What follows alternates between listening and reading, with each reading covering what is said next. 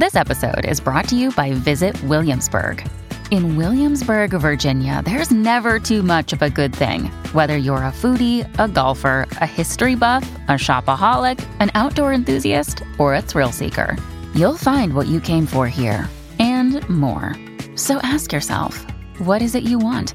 Discover Williamsburg and plan your trip at visitwilliamsburg.com. When you need mealtime inspiration, it's worth shopping Kroger, where you'll find over 30,000 mouthwatering choices that excite your inner foodie. And no matter what tasty choice you make, you'll enjoy our everyday low prices, plus extra ways to save, like digital coupons worth over $600 each week. You can also save up to $1 off per gallon at the pump with fuel points. More savings and more inspiring flavors make shopping Kroger worth it every time. Kroger, fresh for everyone. Fuel restrictions apply. Welcome to 20 Questions on Deadline. I'm Antonia Blythe, Senior Awards Editor. My guest this week is Marcia Gay Harden. Most recently, she was Emmy nominated for her guest role on limited series The Morning Show. Over her storied career, she's won an Oscar for playing Lee Krasner in the film Pollock and was later Oscar nominated for her role in Mystic River. She also won a Tony for her work in the play God of Carnage. Her latest film, Confess Fletch, is in theatres starting today. Harden stars opposite Jon Hamm in a reworking of the Fletch story originally led by Chevy Chase. Harden also has a TV series coming out called So Help Me Todd, in which she plays Joan, an attorney and mum to her hapless private eye son Todd, played by Skylar Astin. The show premieres on CBS on September 29th and will stream on Paramount Plus. Marcia Gay Harden, welcome to 20 Questions on Deadline. So, I am really wanting to chat about two things, especially before we get started on the 20 questions. Your new movie, which is out today, Confess Fletch. Yes. It's exciting. How does it feel? It's in theaters tonight. You know, it feels um oddly distant because I'm in Vancouver and I love to go to the openings and the premieres and celebrate. And I feel a little bit distant from the film. I I don't know how um, you know how it's doing or what people say, but what I loved, to I loved being there, and I'd love to be there and celebrate with Jon. And I loved my character. I loved, thought she was so much fun to play, the Italian Contessa. So I'd love to be there and celebrate with him. It's you know, it's an interesting thing he's doing to take on this sort of sort of conglomerate, this this this movie that's so well known with Chevy Chase and Jon to fit into it and sort of a light, fun detective. And I think he's great. I think he's great at it. So um, the reviews have come in, and I, I think they've been really positive. But I've noticed that people have said, "Oh, you know, this is quite a different uh, Fletch tonally mm. from what Chevy Chase did. It's a little more serious." But at the same time, you and I talked before about how much fun you had playing this role, doing this kind of super exaggerated Italian countess. Like, so it's it's a, a different vibe to the original, right? But tell us about your experience. I think it is because Chevy Chase was known for a certain kind of comedy, right? So his comedy is more um, I describe it as like wet her, but that's not a, that's not very great for for people who are listening. It's more um, broad comedy. It's more physical comedy. It's more, I think, in the original Fletches, they sort of pointed to it in a way, so it's like an inside joke with the audience. Jon is a drier. Jon is just a drier person, and it's still an inside joke. But I feel audiences have um, audiences have progressed, or they're in a different they're in a different place now. What they expect or look for in a film is different. So I would hope it's a different tone. Like nobody wants a museum piece, and whether people like the new tone or not, that's their their choice. But I would think it probably is a different tone. For me, it was just she was just wonderful and silly, and she had the accent, and she was so sexy, and she was always, you know, she was oh, she was always like kind of moving of her body because she was sexy, and it was so much fun to be in that to, to work with the voice and speech coach from Italy who would we would zoom on the on the um, I would be outside my upstate home in New York and the kids would come by, you know, mom, we've got to go to the store. And I'd be like, I am working right now. And they would hear her, you know, on the on the other side, just us doing this Italian. It was kind of like a moment from it felt like I was in a movie myself when I was getting ready to when I was preparing to make the movie. It was a lot of fun. And you know, Greg, I think I told you that Greg had called me to play her because it was in the middle of COVID and they needed to, to contest. So they were going to cast an Italian. And I said, um, I can't, I'll be killed. I can never play an Italian. And you know, you have to cast a real Italian. And he said, no, it's COVID. We can't get one. She, they can't come over on the plane. So could you please do it? I said, of course. So that's why I studied so hard to play her.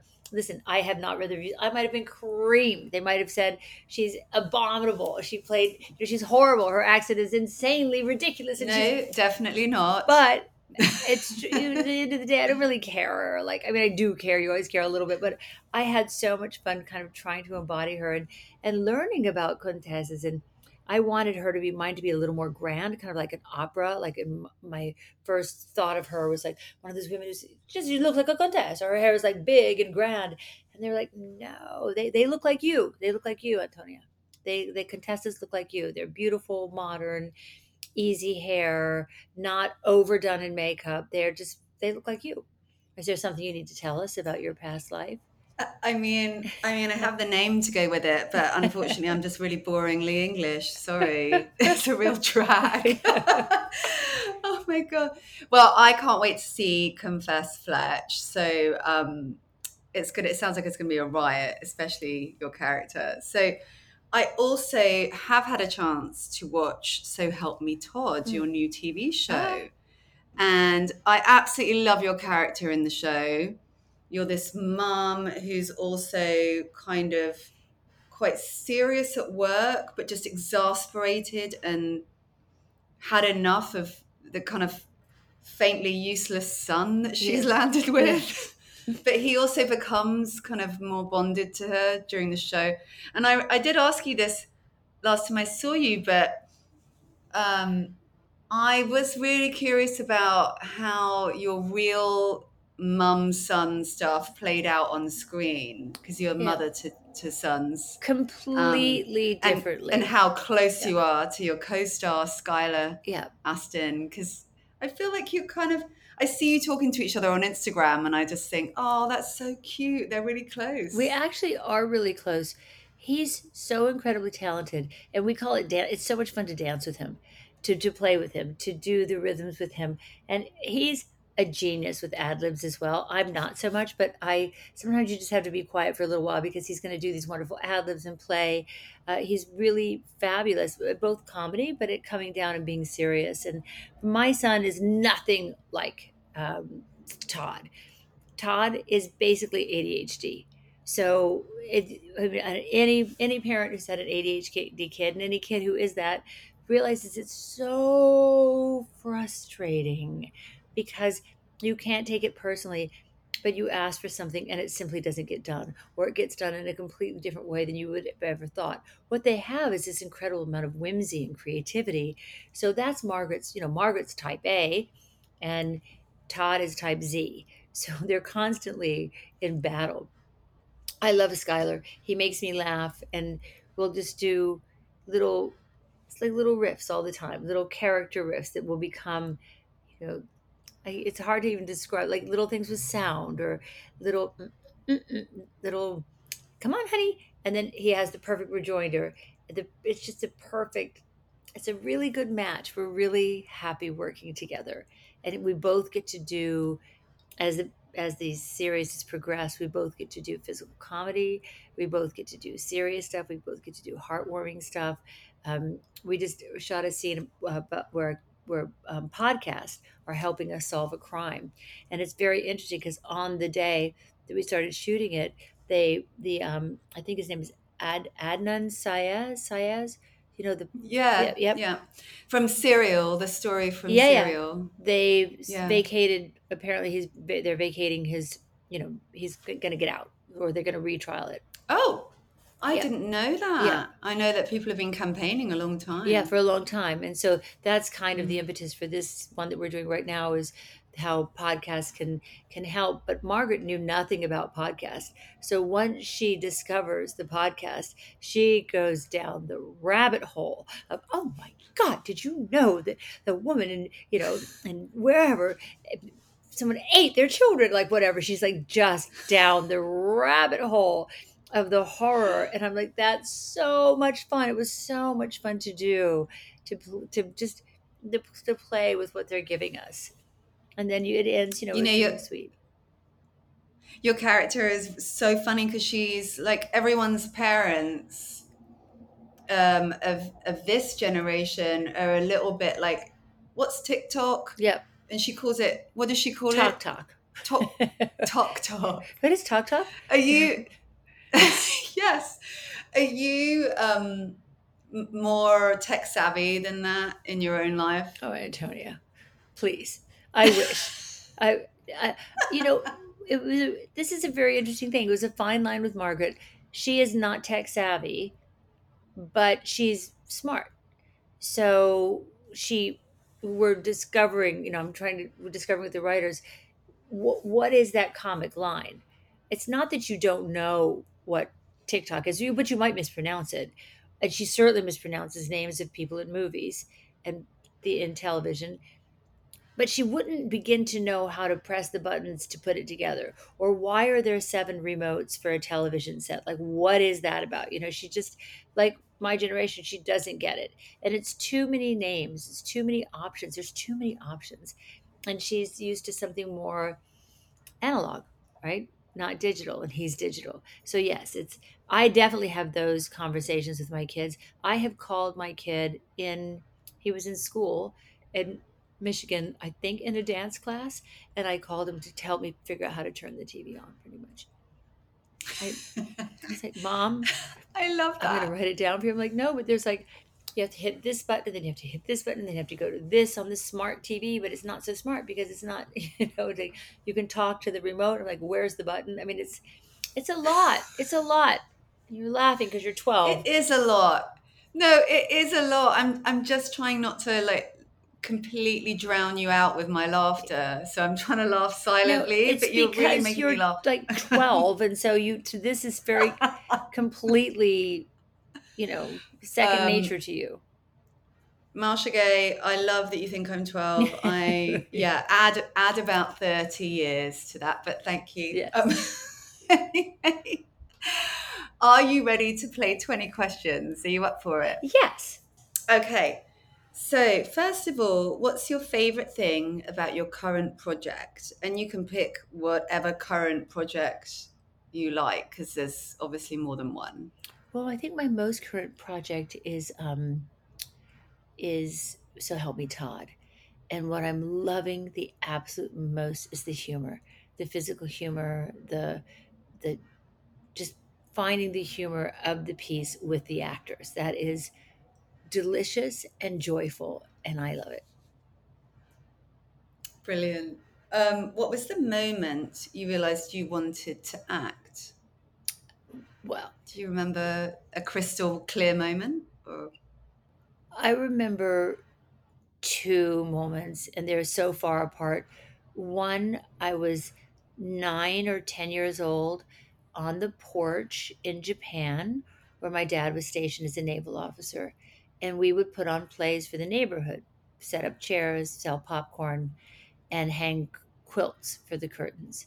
And we were doing The Princess and the Pea, but we had extended the script a little bit. And for some reason, I was delivering a cake, and I was with another, my sister, and as and the cake was heavy, and I kind of had acted like, oh, it's heavy, and somebody laughed, and that was like I drew in a gleeful breath and then took over the entire cake from the person who was helping me carry it and struggled my way up on top of a chair to stand with the heavy cake and for you know literally a minute upstaged everything with the physical comedy. And i remember thinking this is fun. And the more they laughed the more i was in heaven.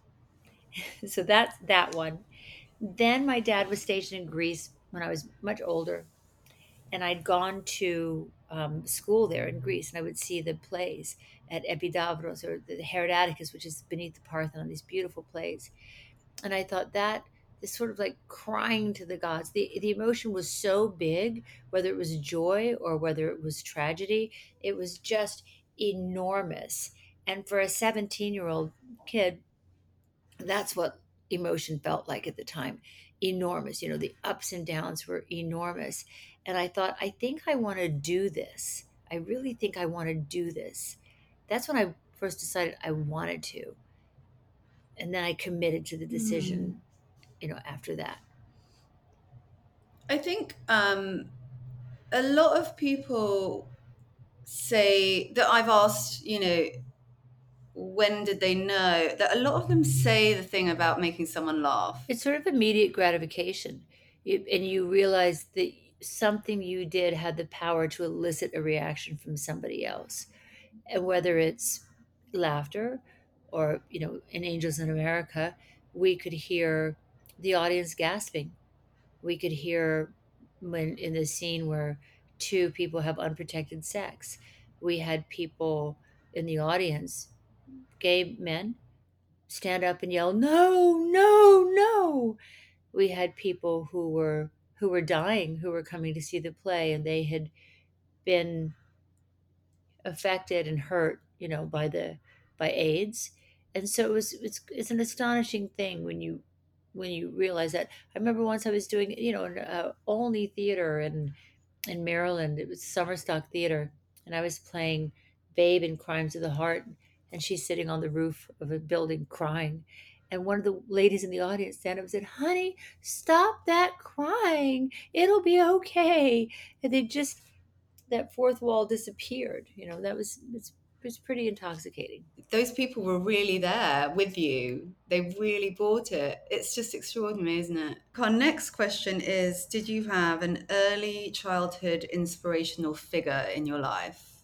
My mom my dad was often at sea, and while he was definitely the person who ran the house and home, my mother was just this. Um, to this day, she inspires me completely. She raised five kids. She traveled with five kids. She was always kind. She was artistic. It was my mom. We weren't allowed to watch TV really, because we lived in all over, and we you know, again because you're four, um, you won't remember. but you, but there was like Sunday Disney. I think Disney started at seven thirty on Sunday nights, and we could sort of watch for half an hour to an hour.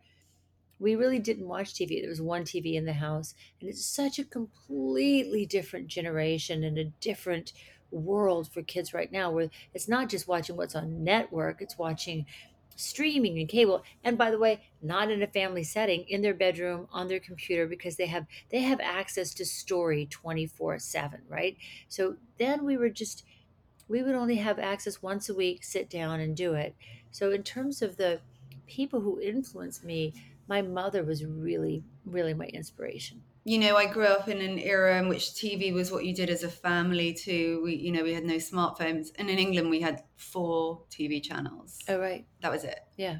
So yeah, it was very like it was an event when you sat down to right. watch the show together. I well, I miss the storytelling, the the enjoying the storytelling together. So when a when something like Game of Thrones comes on or Succession or something that all the family goes, let's watch this together. No, you can't get ahead of me.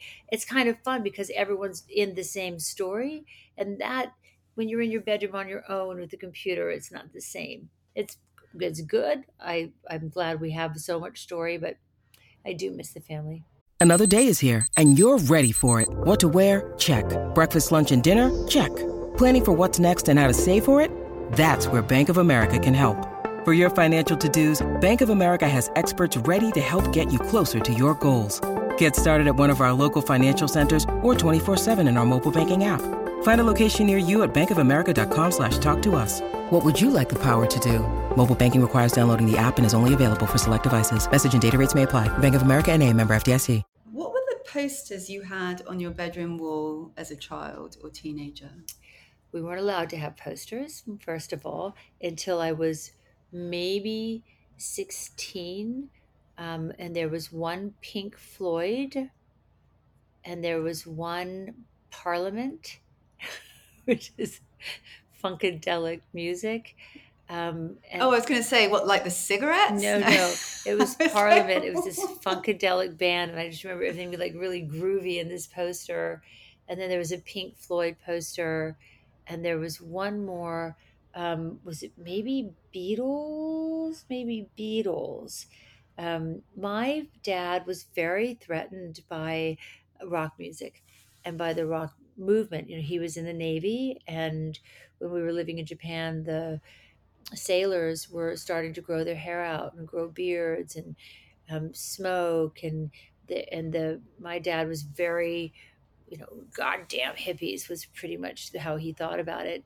And it it so that that influenced us all of us. We wanted to be hippies more than anything in the world you know because but but we, were you a hippie? Well, I am. I mean, you you can't really tell because I look like a Little Miss Conservative, but in my own home upstate in New York, um, it's all about my Birkenstocks, um, my the the pottery wheel and the kiln that I have, the garden that I put in, kayaking on the lake. I mean, it's just a very it's a, it's pretty much hippie. The drug part of hippie, no, I, I never was. I'm I'm a paranoid person, so getting high is not an attractive experience with me. right? But um, yeah, yeah. I relate. Yeah. Paranoid, highly strung. Yeah, highly strung. These are the things that creative people experience. Yeah. Especially if you're an actor. It's like yeah. you can't just go, oh well. So I'll do it, I'll try it. I'll be like, this is not fun. This is not fun. I want to have fun. um, what was the first movie you ever saw in a theater? Well, it's a movie about a cat. And I want to say the name is like Esmeralda or something. Thomasina. That was it. Okay, so you saw that in the movie theater. Well, I don't know why that's the one they took us to, but that's what we saw.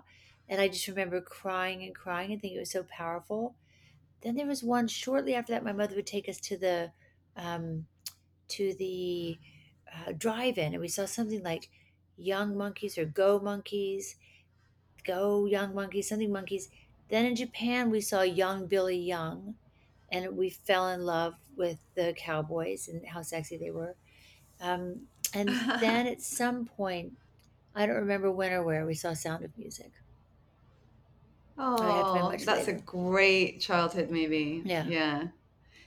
Um, what was a TV or film character you wanted to be? Rowdy Yates. And I wanted to be Clint Eastwood. I, I wanted to be his character, Rowdy Yates, in Rawhide. The way he swaggered, the way he was so cool, the way he was so sexy, the way he gave nothing away. I mean, I'm someone who wears my emotions on my sleeve, under my arm, down my butt. Like, you know what I'm thinking. There's almost no mystery about me whatsoever. That makes me so sad. I really want to be a mysterious person, but I'm just not. He was so cool, calm, and collected. And I was in love with him so much I wanted to be him. How old were you at the time? 10, think? 11, 12. I just love that that at that age you you related to him, to his character. That's brilliant. And I also love that you eventually ended up working closely with Clint Eastwood in, as you know, one of my favorite films of all time, Mystic River, which is just. In fact, I ran into um, Kevin Bacon's daughter at, uh, at the Emmys um, Sosie Bacon, the actress, and I was telling her how much I, I just absolutely love that movie, and I told her I was talking to you, oh. and we were just saying how it's just so it's such a great, solid, brilliant film. Um, I love that you ended up working with Clint. Me too.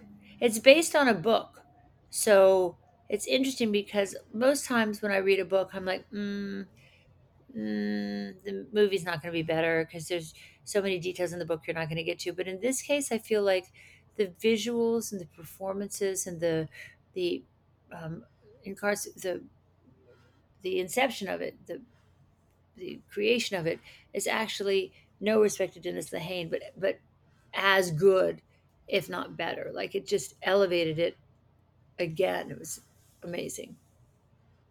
Absolutely.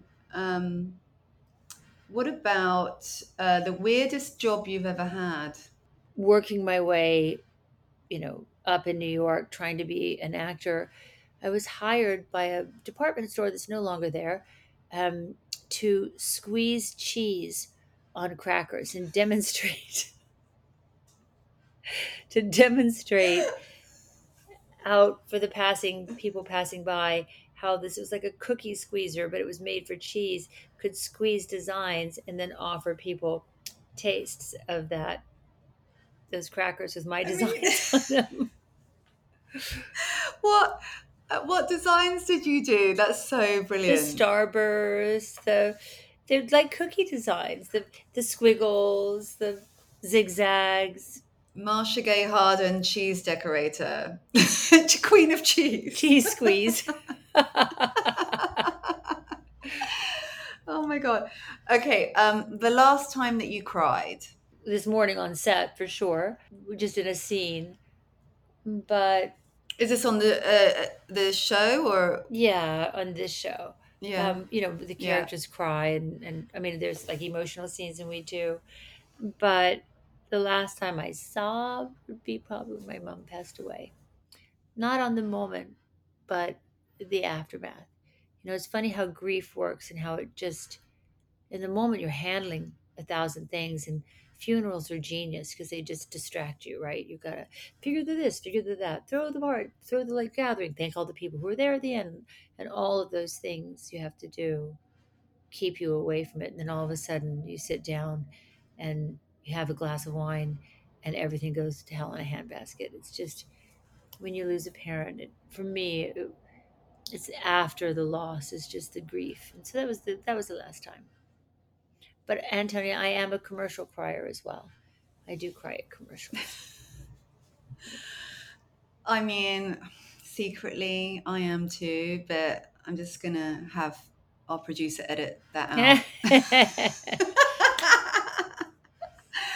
um, you are packing your nuclear bunker. What do you take with you to watch? Oh, I was going to say first I do take books. I take books to read. Um, books, books, books. Um, right now, Succession.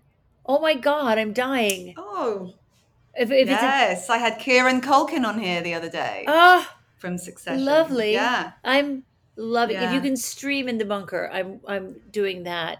Um, You can stream in the bunker. so I'm doing. Succession in the bunker, but I also feel like Sound of Music holds up. It just holds up. It's a movie that holds up, and Yeah. there's no one like Julie Andrews. I mean, what a goddess! Just Mm. Oh, yeah. elegant and fantastic, and like I like old school movies also. I like the '50s, the Katharine Hepburns, the Bringing Up Babies. I love those. Great choices. Um, what is your dream dinner companion? Sorry, who is your dream dinner companion, living or dead? Oh, that's so hard. I want to think of something so fantastic, you know, but it might have been one of um, Henry VIII's last wives. Was Anne Boleyn his last one, right? Just want to go like, what were you? No, Anne Boleyn was the first. It was Catherine. Catherine. Catherine. Um, oh, I'm blanking on her last name. So Catherine of Aragon, Anne of Cleves, Anne Boleyn, and then the other three names have gone out of my head. But the last one was called Catherine something. Well, for those you kind of want to go, what were you thinking? Didn't the seven ones be, the six ones before you tell you anything? and, and then you kind of get into like this psychology of this amazing um, duty and love and that idea that you're special that it won't happen to you you know what i mean that's one companion in another way i'm so loving listening to the esther perel podcasts do you know Oh, I love Esther Perel. can you imagine sitting down to dinner with her and just having like I'm actually quite scared of her though. really because she'll you think she'll see through you Yeah. Oh, well, that I don't mind. It's more that she doesn't beat around the bush. Like she gives you quite harsh advice, I think, in a good way. It's it's uh, useful, but she just tells it like it is. but i love that Real home truth. You're listening to Mm. her, listening to two people, and then she just goes, "Well, you know, well, you or you're constantly interrupting her and you are not listening to her at all. So how can she begin to feel that she is important in your life? You're like, Duh, exactly what I said. So it would be so fun to have her. I guess she wouldn't be a dinner companion, but if you ask me who would I want as a therapist, I'd be like, Esther Perel, hands down. I'd want her to. Oh, just, I love that choice. You know, I wish you would. Having just heard you do her voice, I just need you to play her in a movie now, yes. please. Let me please. Can we make that happen? Um, so, what about the toughest scene you've ever had to play? There was a very well. I tell you on on stage, I had a super hard scene to play, and it was in the Seagull, and it was um, in Central Park, and you know it was a cast of only names: Meryl Streep, Kevin Kline, uh, Natalie Portman, Philip Seymour Hoffman. Oh, no big deal. Like, like yeah. every single. Oh, Philip Seymour Hoffman. yeah, Philip Oh, and yeah. um, Stephen Spinella. I mean, it just went on. John Goodman, Christopher Walken, blah, blah, blah, blah, Deb Monk, Larry Pine. Everybody's in it, and me. And it was the opening, one of the opening scenes, if not the. Um, I'd have to look at the play again, but where Masha has to say the famous lines. You know, Spinella says, "Oh, Masha, why do you always wear black?" And she says, "I'm in mourning for my life." And Mike wanted me to play it a certain way, like a bit, like a vaudeville comedian. Like, I'm in mourning for my life. And I did not understand it.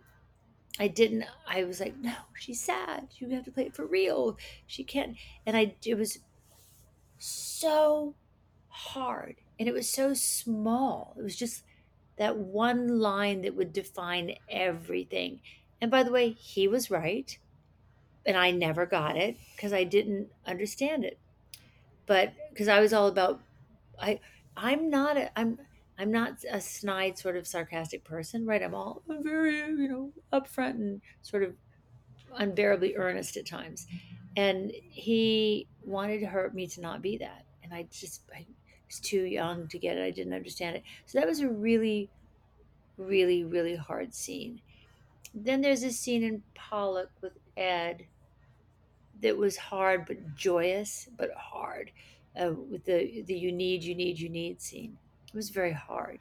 Oh, that movie. You and Ed Harris, you playing Lee Krasner. I mean, there's a reason for the Oscar, really. Well, it goes. I'll tell you, it kind of should. I mean, it's really on Ed's shoulders because he directed me in this scene to be kind of more honest than I've than I he would always go just say the line Marcia just say the line and he would do these things to sort of startle me out of whatever delivery I was in and it was a real gift I mean it might have scared other people but for me it was such a gift.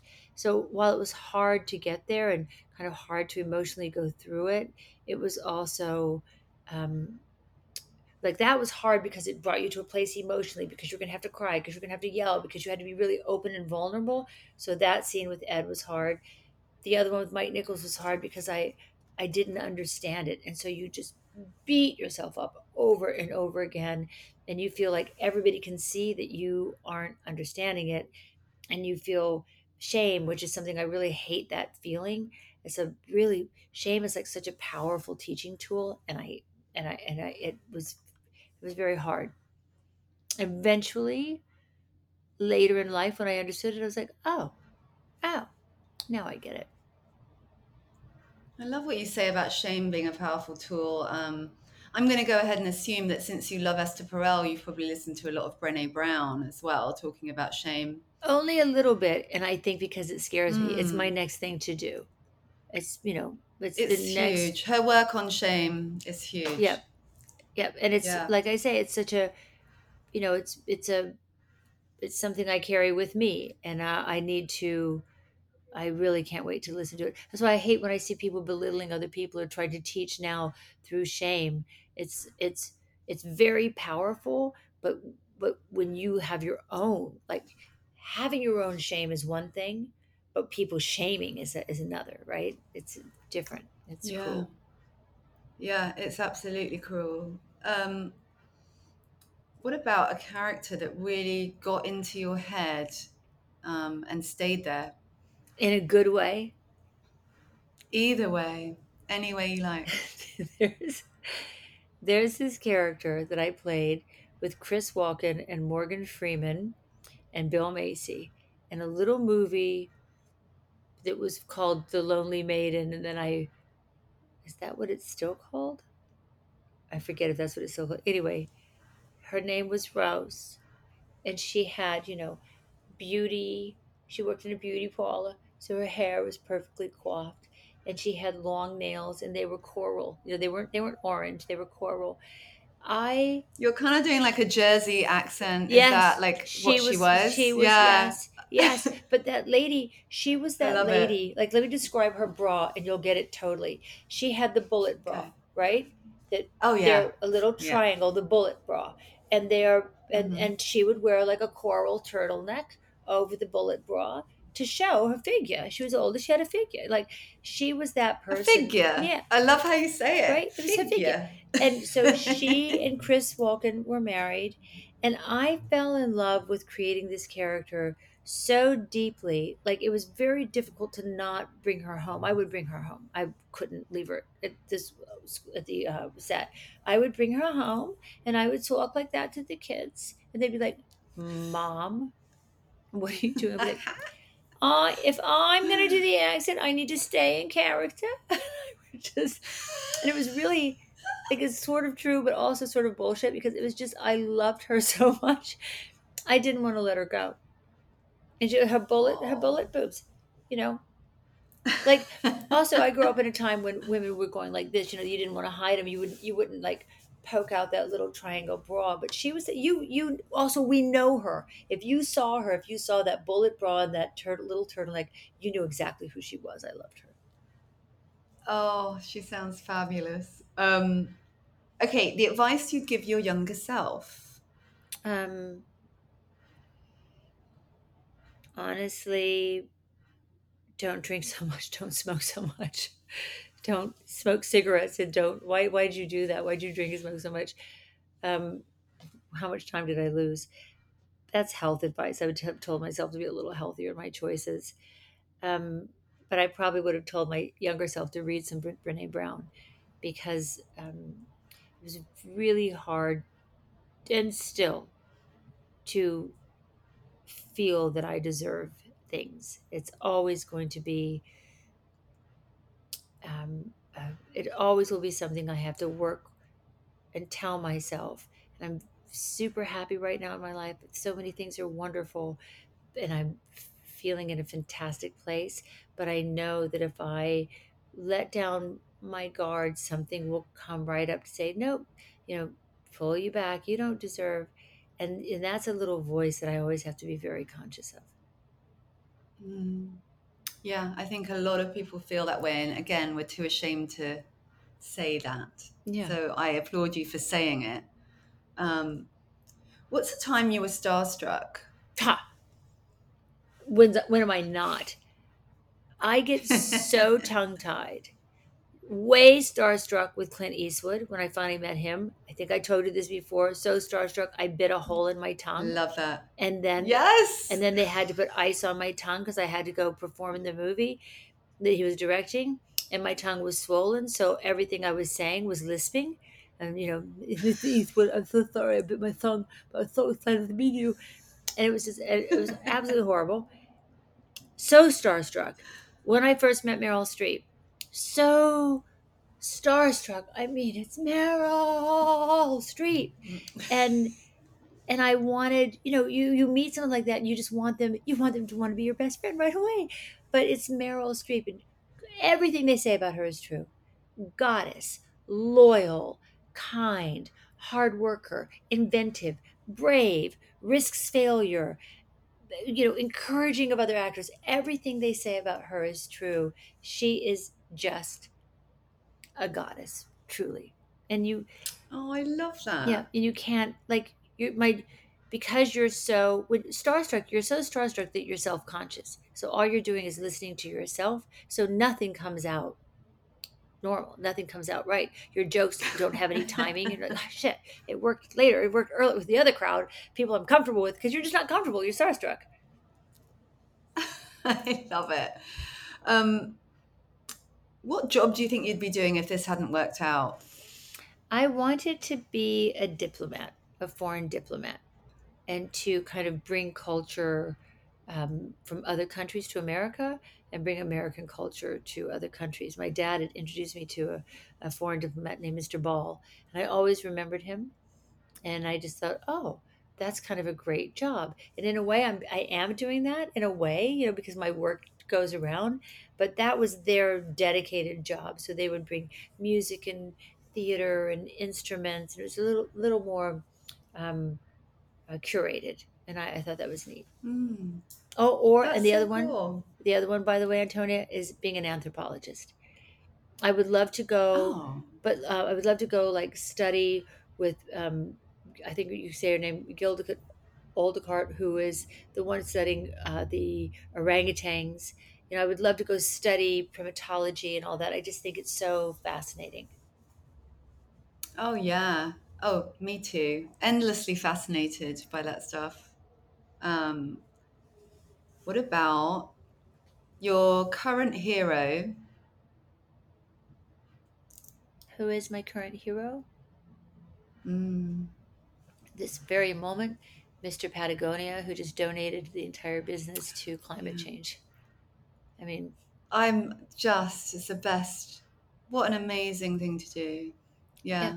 it's like sit up and pay attention. incredible. And the second one Mm. is I think it's Bryan you pronounce it Bryan Stevenson who wrote Just Mercy. Um the lawyer. Yeah. Yeah, just both a of those guy. journeys are so selfless. And I'm aware that I didn't say a woman, but I so many women are my heroes, you know. From I really honestly Oprah Winfrey, I think she's freaking amazing. But the first one that came to my Yeah. mind was Mr. Patagonia because he just did something so selfless and he's been such an incredible leader. Oh, yeah, that's a great answer. Now, last question. Who would play you in the biopic of your life?